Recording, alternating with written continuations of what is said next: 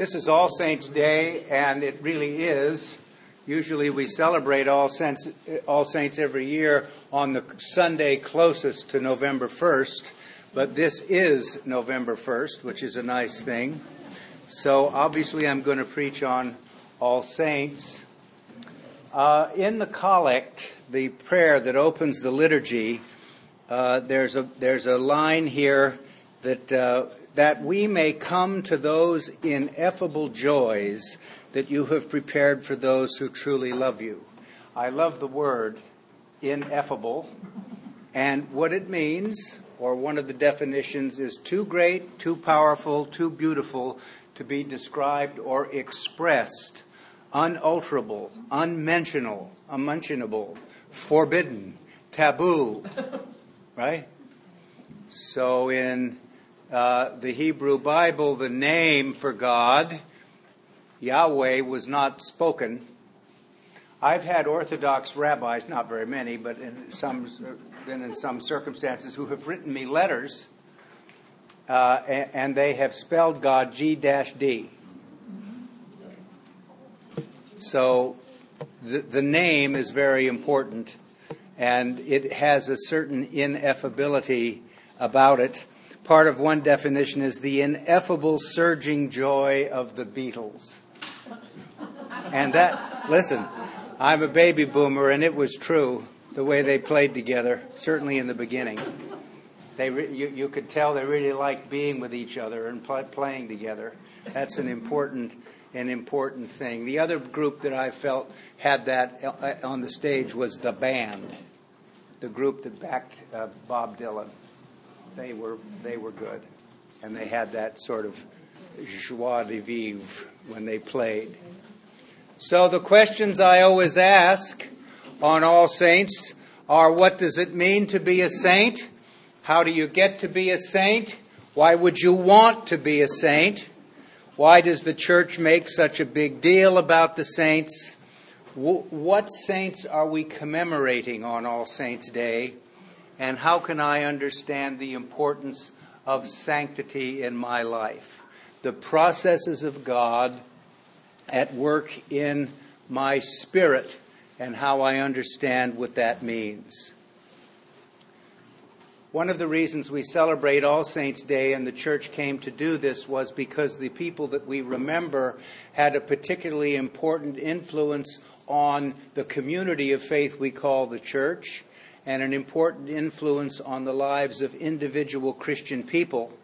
And so it wasn't some transcendent ideal that we were talking about when we talked about sanctity. We were thinking about it, as a theologian would say, as lived realities. Things we'd seen in people that we believed were worthy and that we wished or hoped or desired to do as well. To be God's people in the world what does that mean? G.K. Chesterton, the great writer on uh, spiritual matters and also the author of the Father Brown stories, says that the communion of saints means giving votes to the most obscure of all classes, our ancestors. It is the democracy of the dead. The communion of saints refuses to submit to the small and arrogant oligarchy of those who merely happen to be walking around Jaroslav Pelikan, who wrote a four volume thing on the tr- history of the tradition of the Christian church, said that traditionalism is the dead faith of the living and tradition, with a capital T, which I talk about, is the living faith of the dead. In, in, other words, what he's saying is that it's the continuity that we have with everybody who has gone before. You know, this was something that had an enormous uh, influence on me when I first became an Episcopalian, that God's presence was manifest in the past, in the present, and in the future. That we can think of our lives in terms of that. The importance of our own personal history and how we either, uh, and, and the lessons we learn from it, how that influences how we live now, and what it will do for us as we seek to commend the practical wisdom that we've learned to other people as we live our lives. And one of the ways of understanding that, of course, I say this over and over again, is that wisdom can be understood to be the accumulated response to adversity. You know? Sometimes I think it would be more helpful, although I'm so grateful for the, the medical care I have and that I've received. But doctors are focused on the technology of things and so forth. And when you're up against some real uh, ailment, let's say cancer, which would be maybe the max, uh, a good question to ask somebody is How have you dealt with circumstances like this in your past, even though this may be unique? What have you done with the adversity that you faced that's very severe? And what skills did you marshal in order to do that? When I was in the hospital the last time, I got on this jag where I would ask the nurses and all the doctors, you know, at the end of the visit at the bed, they then listen to your heart and they listen to your lungs and they check your pulse or they do something like this. And I said, I, you know, I have a question. How long, how many hearts did you have to listen to before you knew what you were hearing? if you tell me that I have a rattle in my lungs, how do you know that? What do you hear? So one of the nurses said to me, Well, you know, nowadays uh, in nursing school, uh, there are recordings that you can listen to that will help you as you listen to a person's heart or their lungs or whatever you're listening to, your bowel sounds or the kidneys for blowers and all that sort of thing. Uh, you know what they sound, sort of sound like. And the doctors who said to me, this is it. And these doctors now, who are even younger than my sons, you know, they're in their 30s. They said, you know, here's the thing that we that I need to say. They said we have learned in, in medical in medicine now we rely very heavily on the technology that we have to do this, which is extremely accurate and extremely good. But he said the doctors your age, he pointed to me, who were now retiring, did not have the benefit of all of this. And so these guys can listen to you and they can really tell what's going on because they've had to do that. I mean, in other words, they'd say, No, I don't think it's a this, I think it's a this, right? Because they've heard 10,000 of them. I mean, when my first, my first boy was born, the doctor put my hands on my wife's stomach and said, okay, here's the head, here's the butt, here's an arm. And I said, I was going like this. and I said, well, how, how do you know this? And he said, because I felt a thousand of them and I know where this stuff is, where they're located now inside. Right? Now, why am I going on about this? Because I guess the progress of sanctity may have something to do with that kind of perseverance, right? And the knowledge of how you, how you get to that place. In the Bible, uh, saints uh, are used, the word saint is used to mean one who lived before the time of Christ, members of the new covenant in Jesus Christ, and a synonym for the Christian faithful. You read in Paul's letters, and some of them where he addresses the saints in Tada, and he speaks of, of, of the saints in that way. And as time went on and Christianity began to become institutionalized. A saint meant, meant somebody who was in heaven with the Lord, one who could intercede for the needs of the earthly church and respond to those needs, and one who merited public honor and cultic recognition by the church.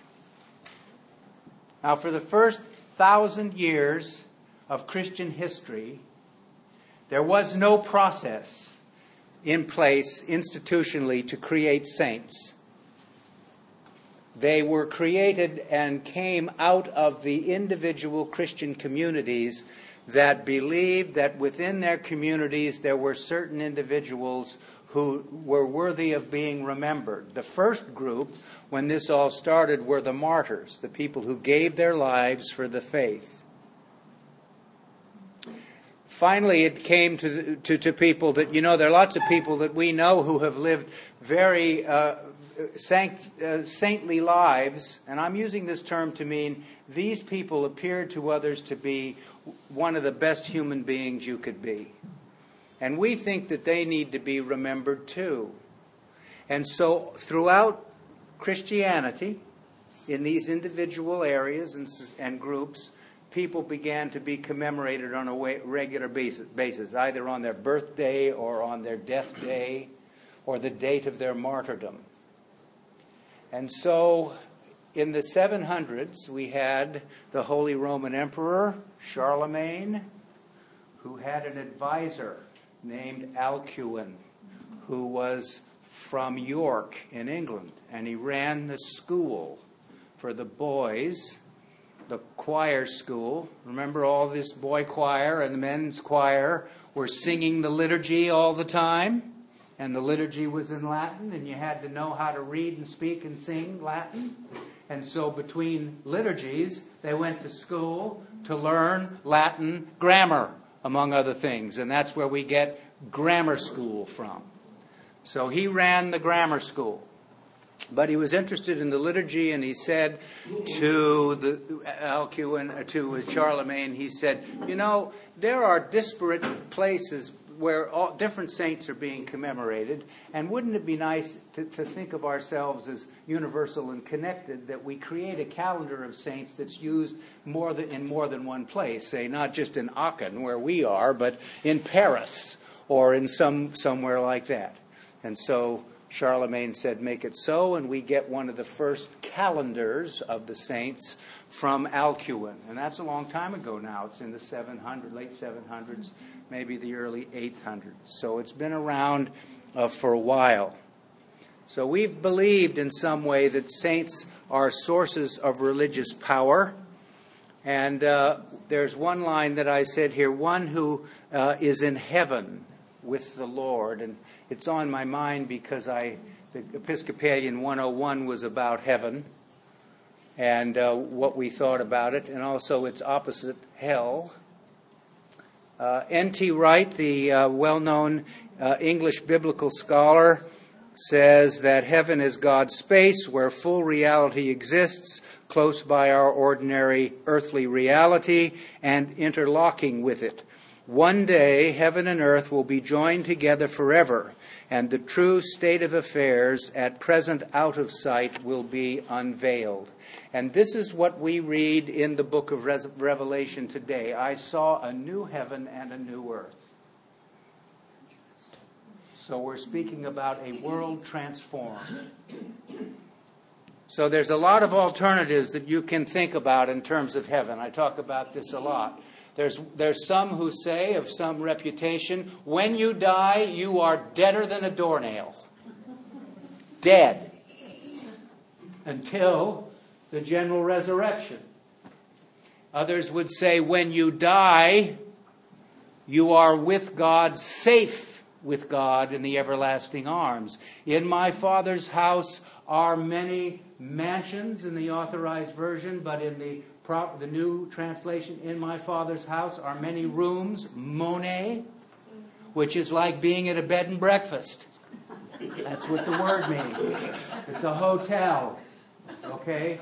A room that is not a place where you're going to reside permanently. And the reason why that language is used is because it's reinforcing the idea that someday we'll all be together.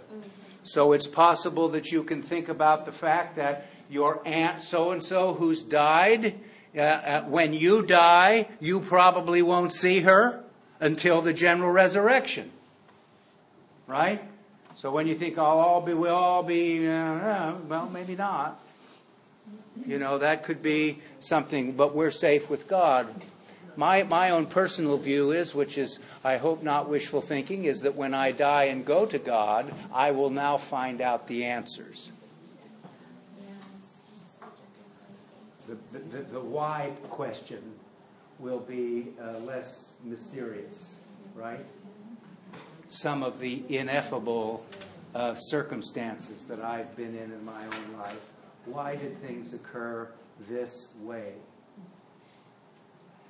You know, I believe that God is looking out for me, and God knows me by name and loves me unconditionally.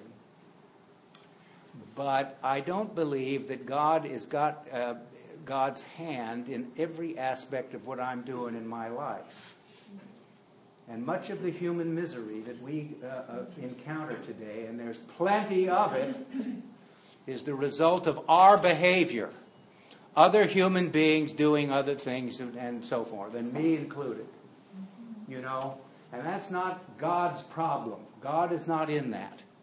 Except for the fact that everything is being done to bring to bear or to curve human behavior in a direction that is more godly, more life giving, more reconciling, more peaceful, all of the things that we hope.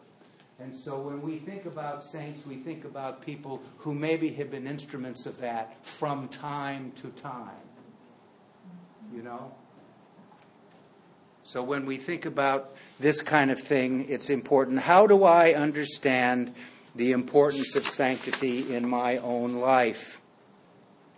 If you thought to yourself, what does it mean? You know, I asked the question, why would somebody want to be a saint? I, am not so sure when I first heard this that I'd have it, because I had a particular view of what that meant impossible people. Right? And uh, the fact of the matter is, is that sanctity has something to do with being the best human being that you can be and we believe that we were made in God's image. And so we have to say to ourselves, okay, I know that I am not able to do this perfectly. But I think I can do, I can make some progress. We renew our baptismal vows on All Saints' Day, on All Saints' Sunday, and that's the template that we place over our own spiritual progress. So at our baptism, sacramentally, we receive some things. We receive the, uh, the infused virtues of faith, hope, and love, or faith, hope, and charity, however you want to speak about them. We receive those. Those are inward things that we, we receive, and we can express as the result of that love, joy, peace, kindness, gentleness, self control in the Orthodox Church, they would say to you, the Greeks or the Russians or whoever would say to you, we believe that every human being is moving or can move to a process of deification, theosis in Greek which means that as we live a life of intention and seek to know God's will and purpose for us and understand ourselves to be a transparency and a reflection of God's grace and love, we become less unlike God. We become less unlike God. So, z- draw the line. You don't have to make that sound. to Father Keating. We are not God, but our true self is God. So we are always uh, embarking on getting in touch with our true self. So I guess this week the lesson would be uh, to give thanks for the fact that you are called to be a saint. Give thanks for whatever saintly uh, behavior you have reflected back to another person that your sanctification is living into the promises of God and becoming what you already are. Give thanks for God for knowing that you can live a life congruent with the purposes of God. And finally, give thanks for all the saints in your life. All Saints' Day mainly is about the saints that you know about, that we may not know their names. David Breuer doesn't know their names but there are people who in your life have had a particular influence on you in a positive direction.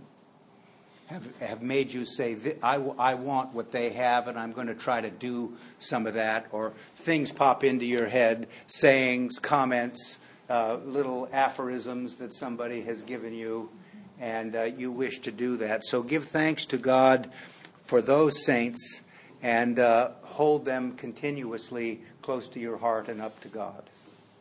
Amen.